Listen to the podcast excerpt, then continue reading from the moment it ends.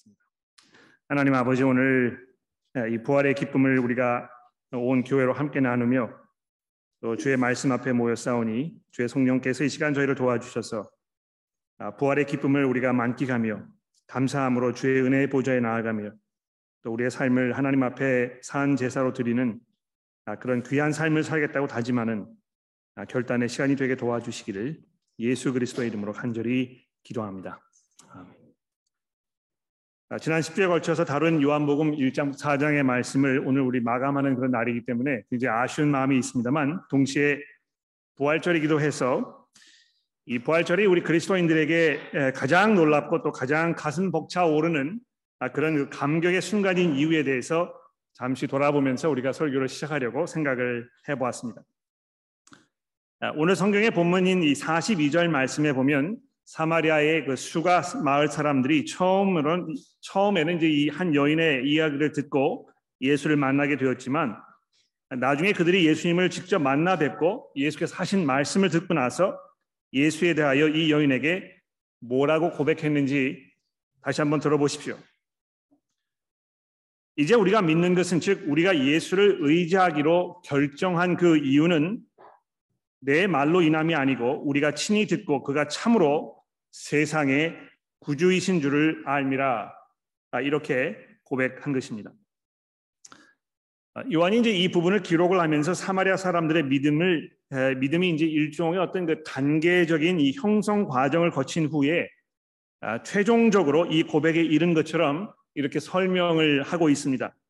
이 점에 대해서 잠시 후에 보다 자세히 설명을 드리겠습니다만 믿음이 자라고 이게 이제 영그러 가지고 성숙의 단계에 왔을 때 그들이 예수께서 참으로 세상의 구주시라고 고백할 수 있게 되었단 말입니다. 아, 예수께서 세상의 구주시라는 이 말을 그리스도인들이 그렇게도 이 기독교 신앙의 핵심으로 여기며 또 우리 믿음의 종착역이며 이 신앙의 참 기준으로 여기는 그 이유는 과연 무엇인지 우리 잠시 한번 생각해 봅시다. 아, 성경은 우리들 모두가 한 사람도 예외 없이 한 사람도 예외 없이 예수를 믿고 의지하는 사람의 사람들이나 또 아직 신앙이 없는 분이나 모두 포함하여 하나님을 온전하게 섬기고 두려워하며 감사와 찬송으로 그분을 예배하기보다는 오히려 하나님과 아무런 상관없이 살고자 하는 아주 무례하고 또 교만하기 그지없는 이런 성향을 품고 있다고 성경이 말씀하고 있는 것입니다. 지금까지 걸어온 우리 삶의 이 길을 잠시 돌아다 보면 지금 또 내 순간 내 모습을 거울에, 거울에 비추어 보면 이 성경의 이런 말씀은 누구도 부정할 수 없는 내 삶에 관한 진실인 것을 인정하지 않을 수가 없을 것입니다. 아, 근데 이것이 이 그리스도인이나 믿음을 가지고 있지 않은 분들이나 매 한 가지라고 말씀드린 것에 대해서 여러분이 약간 그 의아해하실지 모르겠습니다만 이것은 사실입니다. 목사인 저도 제 안에 이 하나님을 참으로 예배하려는 마음보다는 그저 내 기분 내키는 대로 내 본능적인 어떤 그 욕구대로 하고자 하는 그 의지가 저의 삶을 지배하고 있음을 순간순간 느끼는 것입니다. 이 기독교의 신앙을 가지고 있는, 있는 분들이나 또 그렇지 않은 분들 사이에서 차이점이 한 가지가 있다면 믿음 안에 살고 계시는 분들은 나에게 이런 성향이 있고 내가 더 이상 그렇게 하고 싶지 아니하여도 그 성향을 따라 순간순간 하나님을 배반하고 살고 있는 게 사실이라고 이렇게 시인하고 인정하는 것이고 아직 믿음을 가지고 계시지 않은 분들 경우에는 나에게 그런 성향이 있다는 성경의 말씀을 인정하기가 어렵다는 것입니다. 물론 하나님께서 살아계신다는 것, 그 전제를 인정하기가 어려우니까 하나님을 배반하며 산다는 것도 인정하기 어려운 것은 어쩌면 당연한 그런 일일 것입니다. 그런데 여러분 이 하나님을 온전하게 섬기고 두려워하며 사는 삶을 살지 않고 있는 모든 이들의 이 삶의 그 대안적인 삶의 모습을 보면 성경은 그들이 욕심이나 원망 혹은 미움에 사로잡혀 살거나 거만함과 매정함으로 남을 내려다보면서 진실보다는 편안함을 위해서 적당히 타협하고 또 거짓을 눈감아주며 살고 있고 그런 방식의 삶에 너무 익숙해져 있어서 그렇게 사는 것을 당연시하기 때문에 더 이상 그렇게 살고 싶지 않아도 이제는 그런 삶을 끊어버릴 수가 없게 되었다고 말씀하고 있는 것입니다.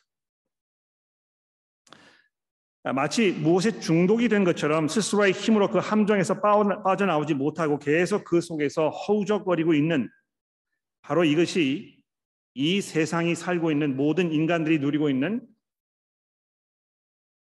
그 삶의 현장이고 바로 그 이유 때문에 하나님의 구원을 필요로 한다는 것입니다. 즉 인간에게 닥친 가장 큰 위기는 환경 오염이나 자원 고갈 또는 전쟁과 기근, 분열과 미움 이런 것이 아니고 우리가 하나님을 등지고 살고 있는 우리 모든 인간들을 향하신 하나님의 정의로운 진노와 심판인 것입니다. 이 성경의 하나님은 인간들과 동떨어진 먼 곳에서 무관심한 눈으로 그저 쳐다보시는 그런 분이 아니시고요. 우리의 말과 우리의 행동과 우리의 생각과 우리의 마음 자세에 대하여 아주 지대한 관심을 가지고 계시는 우리 각 개인의 삶을 매우 중요하게 여기고 계시는 그런 하나님이시라고 성경이 말씀하고 있습니다.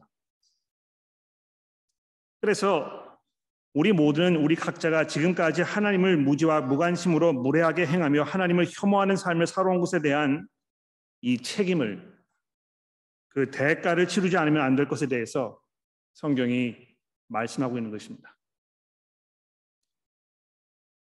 왜 우리가 구원자가 필요한 것입니까? 이 하나님의 진노의 심판이 우리 앞에 놓여 있기 때문입니다. 우리를 향하신 하나님의 그 당연하고 그 정의로우신 진노를 풀어드리고 하나님과의 관계를 회복하려면 구원자로 오신 그 예수 그분을 의지하지 않으면 안 된다는 것이 성경이 말씀하고 있는 것입니다. 왜 그렇습니까? 왜 우리가 우리 스스로의 힘으로 이 관계를 회복할 수 없는 것입니까? 왜 우리가 이 구원자를 의지해야 하는 것입니까?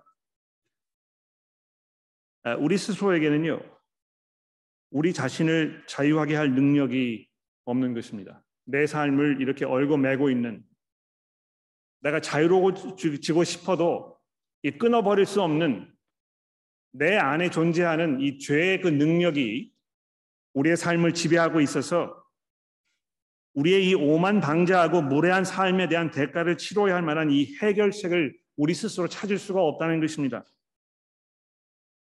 그래서 흠 없으신 예수께서 이 십자가라는 곳에 못이 박히는 이 상상조차 할 수 없는 그 고통과 수모를 당하시면서 우리가 치러야 했던 그 대가를 치르신 것이고 그렇게 하신 후에 이제 그들을 믿는 모든 사람들에게 약속하신 대로 용서가 주어졌음을 확인시키기 위해서 하나님께서 그 예수를 다시 살리시고 그를 의지하는 모든 사람들의 구주가 되게 하셨다고 이 부활절에 돌아보는 이 복음의 말씀이 우리에게 약속해 주고 있는 것입니다.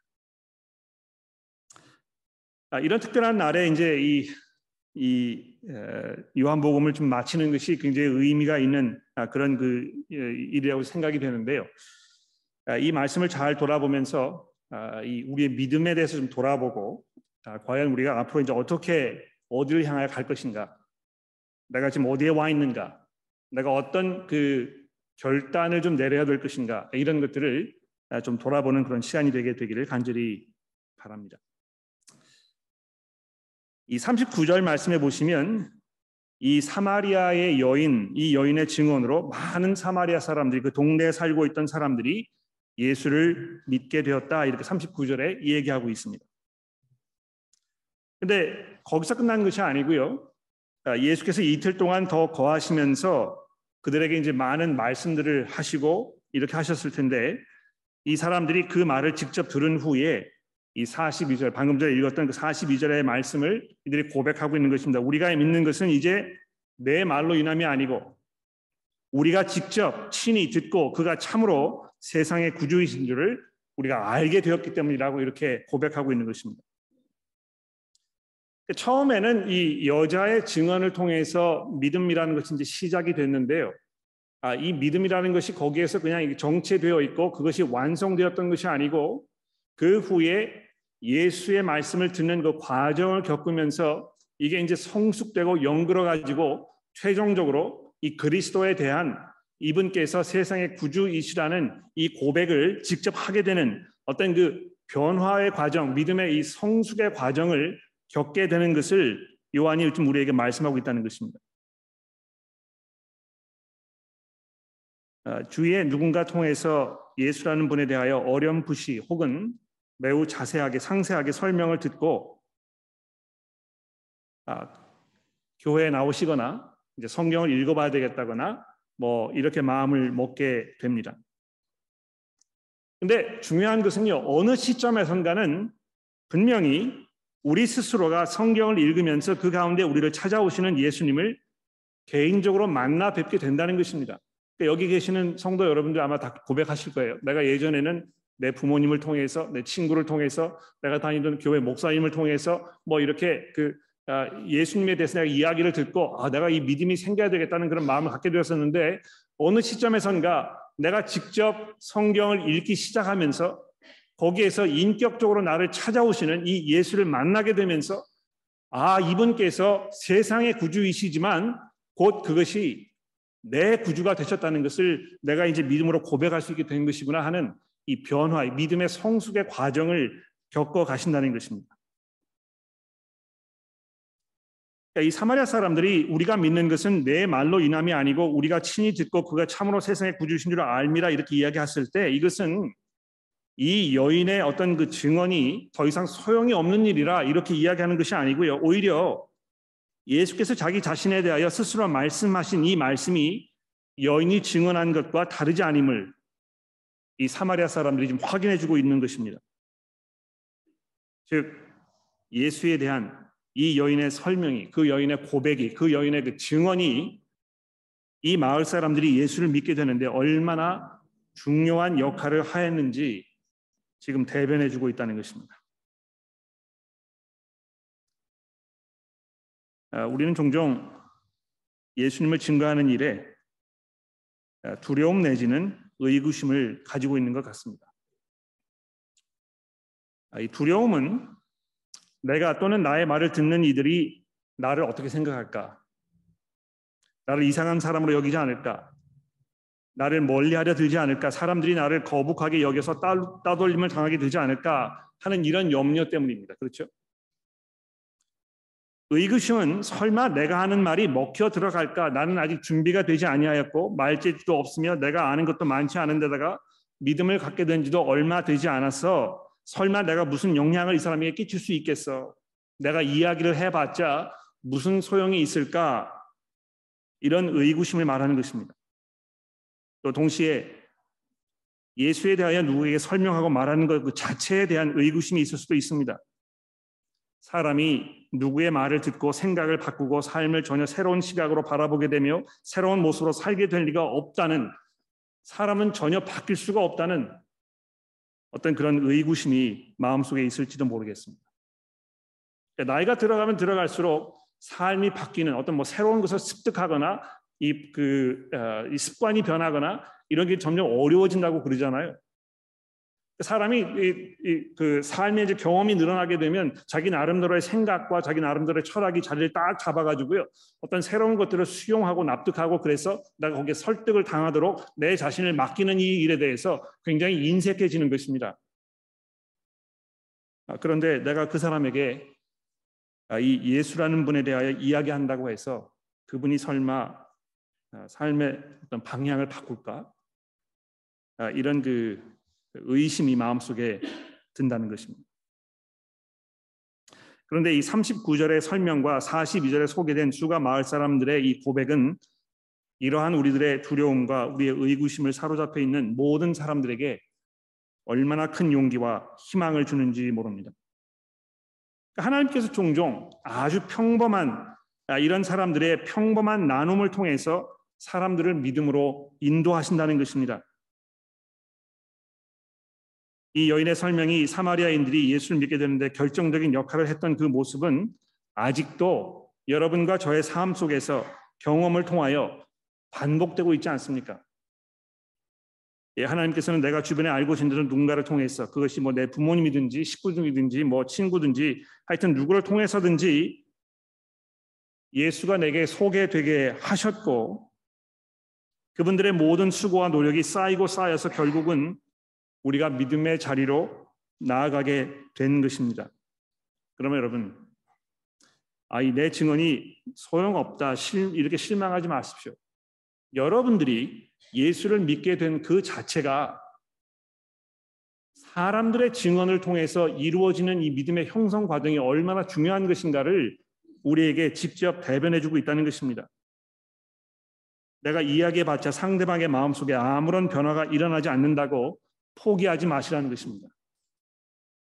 하나님께서는 연약하고 보잘것없이 초라하게만 여겨지는 우리의 말을 들어 사용하시는 것입니다.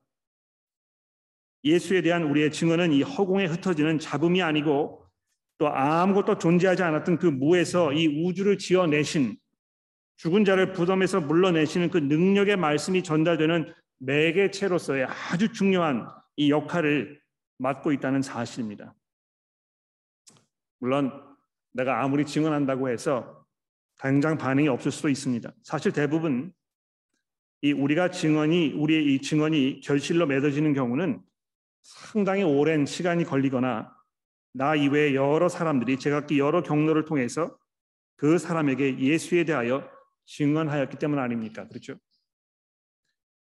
하나님께서는 그래서 그 방법을 통하여 그분이 예정하신 그 시간에 그동안 누적되어 온 이 모든 증언을 통해서 그 사람의 마음을 불가항력적인 능력으로 열어 제끼시고 도무지 바뀔 것 같지 않게 보였던 그 사람의 마음이 순식간에 무너져 내리는 이런 일들을 우리는 수도 없이 목격해 왔습니다.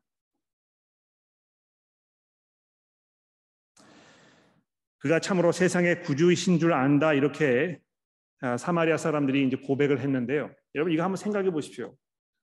사마리아 사람들이 유대에서 온 한 초라한 남성을 바라보면서 이 남자가 이 온 세상의 구주이신 줄을 내가 알게 되었다 이렇게 고백하는 그 변화를 한번 생각해 보시란 말입니다. 이 유대인들을 적대시해온 사마리아인들에게 예수께서 세상의 구원자시라고 따라서 자신들의 구원자가 되신다고 고백하는 것은 어떻게 보면 반민족적 행위일 것입니다. 아주 대단한 확신과 용기가 없이는 불가능한 그런 고백일 것입니다. 그러니까 이 민족 감정이 이제 막 그 일어나는 그런 상황에서 아, 우리에게 피해를 주었던 어떤 민족에 대해서 긍정적으로 얘기하거나 더 나아가서는 그 중에 한 사람을 나의 어떤 그 영웅으로 이렇게 추앙한다고 생각해 보십시오. 이 그 사람은 아마 사회에서 매장될 것 같아요.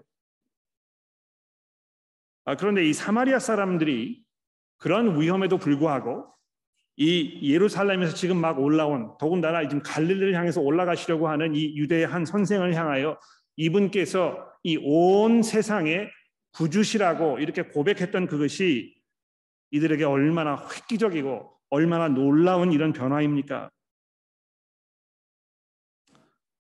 물론 세상에 자신이 세상의 구원자라고 주장했던 또는 여러 사람들에 의해서 세상의 구원자로 역임을 받았던 수많은 인물들이 존재했었습니다.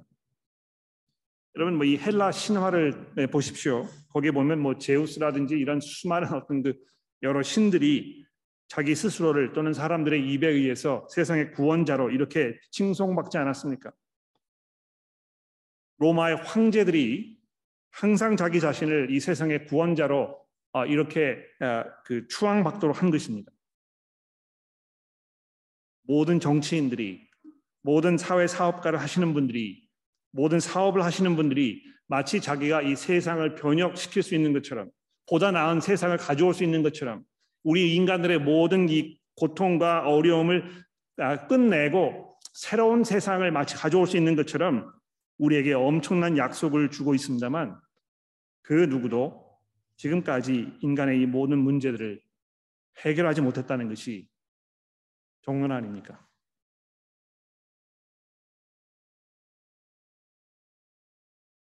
그러나 참으로 이분께서 세상의 구주이신 줄을 우리가 그분의 말씀을 통하여 믿게 되었다는 이 사마리아 사람들의 이 변화를 우리가 들어보면서 이 복음이라는 것이 예수께서 가지고 오셨던 그 하나님의 약속이 얼마나 파괴력이 있는 것인가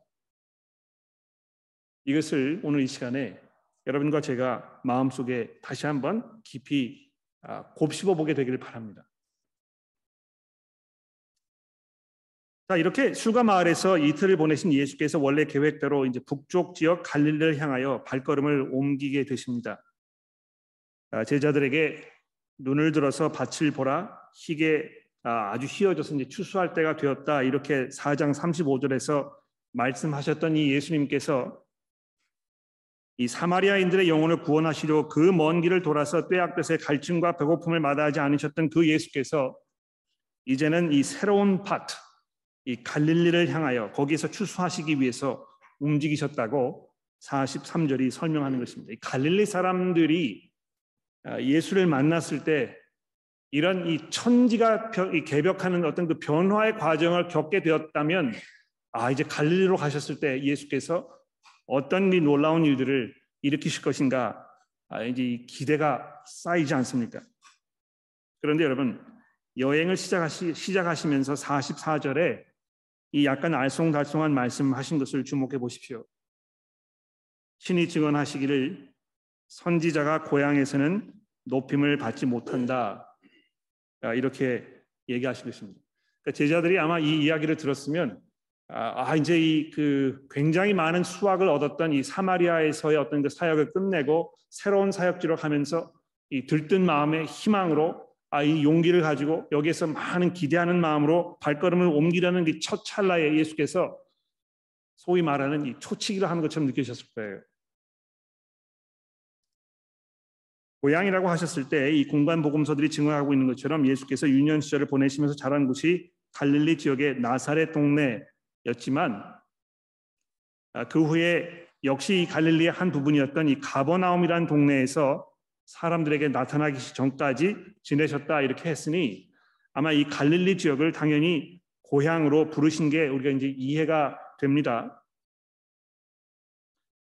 그러나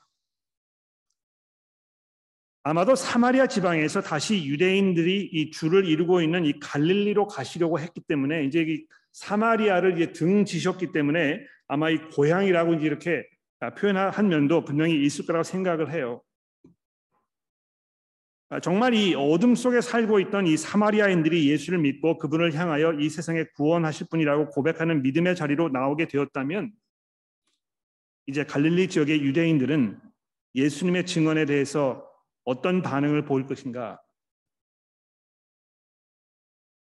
그런데 예수께서 선지자가 고향에서 높임을 받지 못한다고 하시면서 이 갈릴리에서의 사역이 얼마나 고된 사역이 될 것인지 이것이 얼마나 많은 아픔을 가져다 줄 그런 사역인지 예수께서 예견하시는 것처럼 보입니다. 45절을 보십시오. 갈릴리에 이르심에 갈릴리인들이 그를 영접하니 이는 자기들도 명절에 갔다가 예수께서 명절 중 예루살렘에서 하신 모든 일들을 보았습니다. 자 이렇게 아, 요한이 이제 설명을 해 놓았습니다. 아, 아마 이 부분을 읽으시면 아, 니고데모 사건을 금방 머릿속에 떠오르실 것 같아요. 2장 마지막 부분에 이 비유와 아주 비슷한 그런 이야기가 있지 않았습니까? 예수께서 예루살렘에 계실 때 많은 이적을 행했는데 이 사람들이 그것을 보고 예수를 믿었더라 믿음을 갖게 된 것이죠. 그런데 예수께서는 그들의 그러한 믿음을 믿지 않으셨다 얘기했습니다. 그러니까 이 갈릴리에 있던 사람들이 예수님과 같은 시간에 예루살렘에 있으면서 예수께서 하시는 그 이야기 일들을 보고 예수를 향하여 굉장히 긍정적인 또 어떤 면에서는 믿음이라고 이야기할 수 있는 이런 것들을 갖게 되었을 것이겠죠. 그래서 예수께서 마침내 고향 땅이니 갈릴리로 오셨을 때 금이 환영하시는 것이라고 아마 열광적으로 이분을 받아들이고 아마 환영했을지 모르겠습니다. 아 근데 여러분 우리 요한복음 시작할 때 처음에 1장 9절 이하의 말씀 기억하십니까? 들어보십시오. 참 빛, 곧 세상에 와서 각 사람에게 비추는 빛이 있었나니 그가 세상에 계셨으며 세상은 그로 말미암아 지은 바 되었으되 세상이 그를 알지 못하였고 자기 땅에 오매 자기 백성들이 영접하지 아니하였으나 영접하는 자 곧 그 이름을 믿는 자에게는 하나님의 자녀가 되는 권세를 주셨으니 이는 혈통으로나 육종으로나 사람의 뜻으로 나지 아니하고 오직 하나님께로부터 난 자들이니라 이렇게 되어 있었다는 것입니다. 고향으로 가셨으면 더군다나 하나님의 이 언약 백성이었던 이 유대인들에게 찾아가셨으면 당연히 그들이 예수님을 환영하고 예수님을 알아보고 아, 그리스도께 이 믿음을 고백하는 아, 이런 것을 우리가 기대해 볼 수 있었을 것입니다. 그러나 구원이라는 것은 즉 예수를 향하여 참된 믿음을 갖게 되는 것은 혈통의 문제가 아니고 육정의 문제가 아니고 사람의 의지의 문제가 아니라는 것입니다. 이제 우리가 흔히 그런 표현을 많이 쓰잖아요. 아, 제가 이제 모태 신앙입니다. 그 모태 신앙이라는 말뭘 얘기하는 것입니까? 우리 부모님들께서 이제 신앙생활을 하셨다는 이야기를 하는 것인데요. 아, 물론 그 부모님의 어떤 그 신앙 생활 하시는 그 가정 환경 속에서 자라나면 아, 거기에서 자라난 자녀들이 예수에 대하여 듣게 되고 성경을 접하게 되고 그래서 믿음을 갖게 되는 아, 그런 확률이 확실히 높습니다. 그러나 이 믿음이라는 것은 자동적으로 부모에게로부터 자녀에게 전수되지는 않습니다.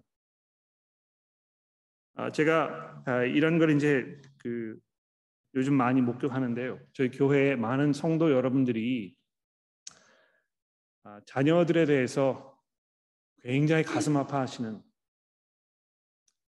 아, 정말 그 복음 안에 살며 하나님의 은혜 가운데에서 내가 누리고 있는 이 기쁨과 감사함으로 내 자녀들도 살았으면 참 좋겠는데 그게 잘 되지 않는 것에 대하여 아주 애통해하시고 또 아, 기도하시면서 많은 눈물을 흘리시는 이런 모습을 보게 되는 것입니다.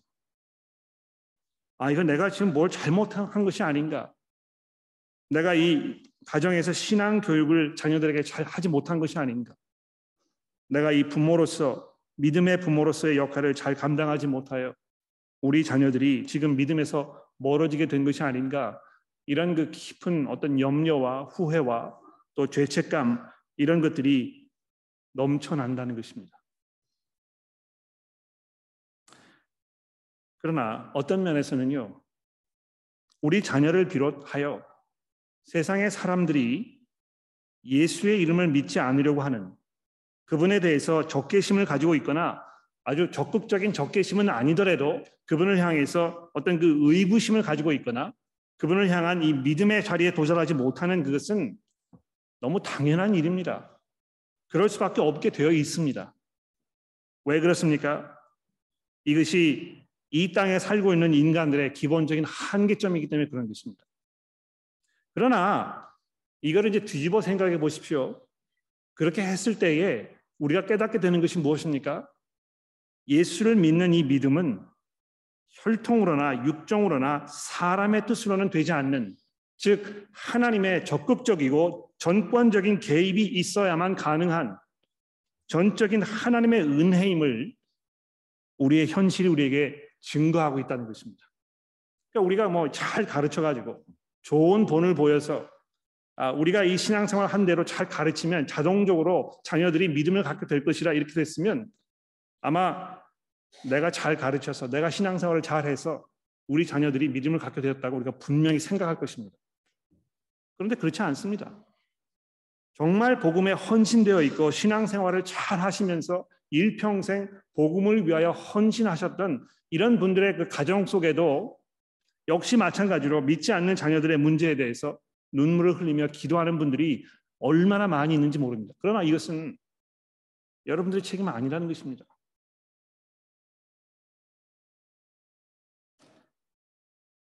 혈통으로나 육종으로나 사람의 뜻으로 나지 아니하고 오직 하나님께로부터 나야만 이 믿음을 갖게 된다고 요한복음이 우리에게 누누이 말씀하고 있지 않습니까? 예수께서 니고데모를 찾아 말씀하셨을 때 내가 거듭나지 아니하면 하나님의 나라를 볼 수 없다 이렇게 이야기하셨었는데 제가 그 설교를 그때 설교를 드리면서 이렇게 말씀드렸잖아요. 내가 거듭나지 아니하면 하는 이 말은 내가 하늘로부터 나지 아니하면 하나님의 나라를 볼 수 없다는 그런 이중적 의미를 갖고 있다는 것입니다.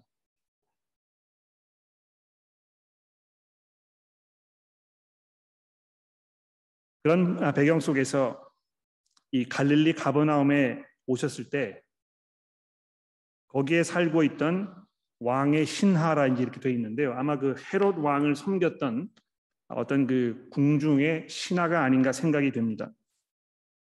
그 신하가 예수를 찾아와서 자기 아들의 이 죽게 된 상황에 대해서 예수께 말씀드리며 예수의 도움을 요청하고 있습니다.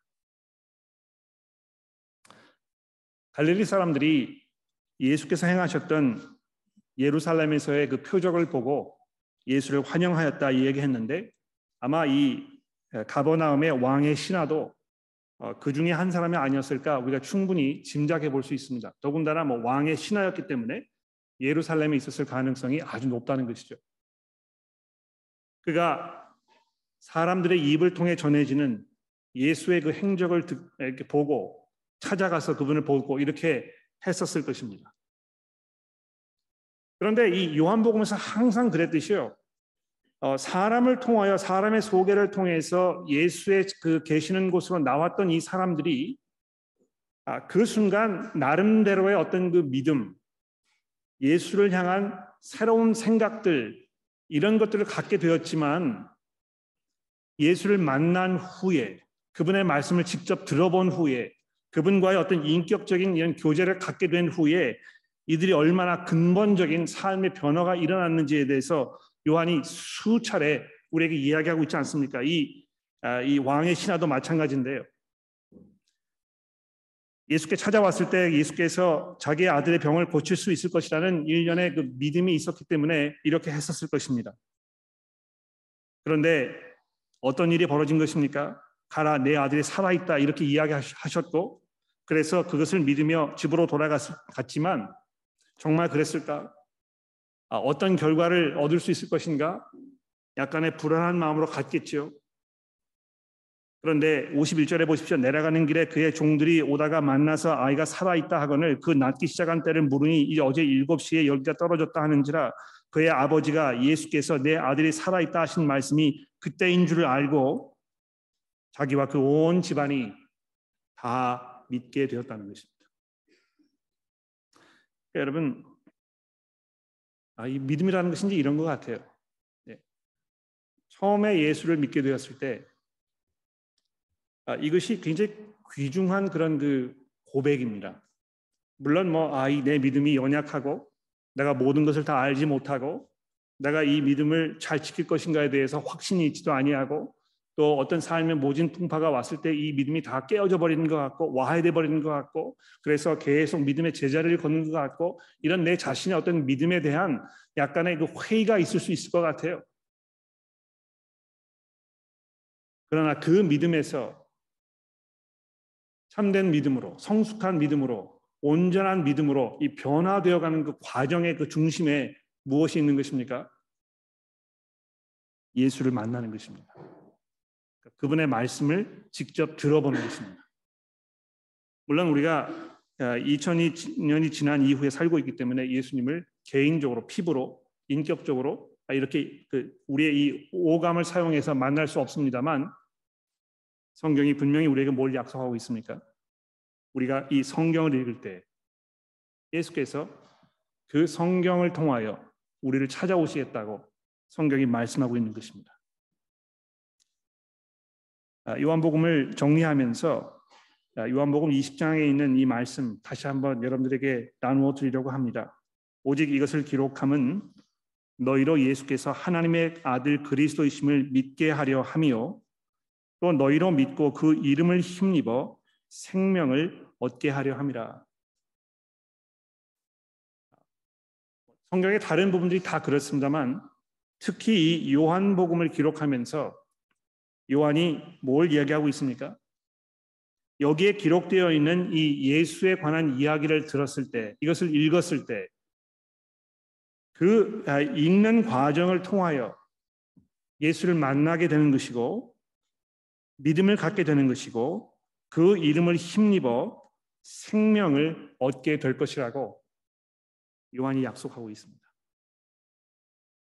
예수 믿음으로 인하여 생명을 누리고 계십니까? 여러분 안에 예수 믿기 이전에 알 수 없었던 새로운 생명력이 하나님의 나라가 우리에게 허락해 주는 그 놀라운 기쁨과 감사와 감격이 여러분의 삶 속에서 새로운 생명으로 용서서 올라와서 여러분을 변화시키고 하나님을 향한 그 간절한 믿음과 하나님의 나라에 대한 영원한 소망 가운데 살도록 이렇게 역사하고 계십니까? 아마 이 자리에 계시는 분들 가운데 어, 예수를 개인적으로 만나보지 못하신 분들이 아, 계실 겁니다. 아, 제가 여러분들에게 말씀을 드립니다. 예수께서 여러분들의 구주이시라고 이 온 세상의 구주이시라고 어, 이렇게 고백하시기가 어려우시죠? 아마 그런 필요를 느끼지 못하고 계시는지도 모르겠습니다. 나는 얼마든지 내 힘으로 내 삶을 충분하게 영리해 나아갈 수 있으니 내가 어떤 그 의지해야 할 다른 사람을 내가 필요로 하는 것은 아니다. 이렇게 생각하실지 모릅니다. 그러나 언젠가 반드시 여러분의 힘으로 여러분의 능력으로 해결할 수 없는 그 문제가 있다는 것을 스스로 깨닫게 되시는 순간이 분명히 오게 될 것입니다. 더군다나 내 안에 있는 나의 이 죄악된 모습의 문제를 해결할 수 있는 이 방법이 내게는 도무지 없다는 것을 고백하게 되는 그 순간이 아마 분명히 오게 될 것입니다. 하나님께서 여러분들에게 그것을 깨닫고 그래서 그리스도를 만나고 그리스도를 의지하려는 아 내가 이래서 그리스도를 의지해야 되겠구나 하는 그 깨달음이 있게 되도록 우리 교회는 모든 성도 여러분들이 여러분들을 위해서 기도하고 있습니다. 기도하겠습니다.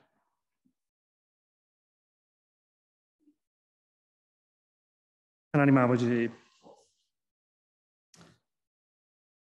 우리가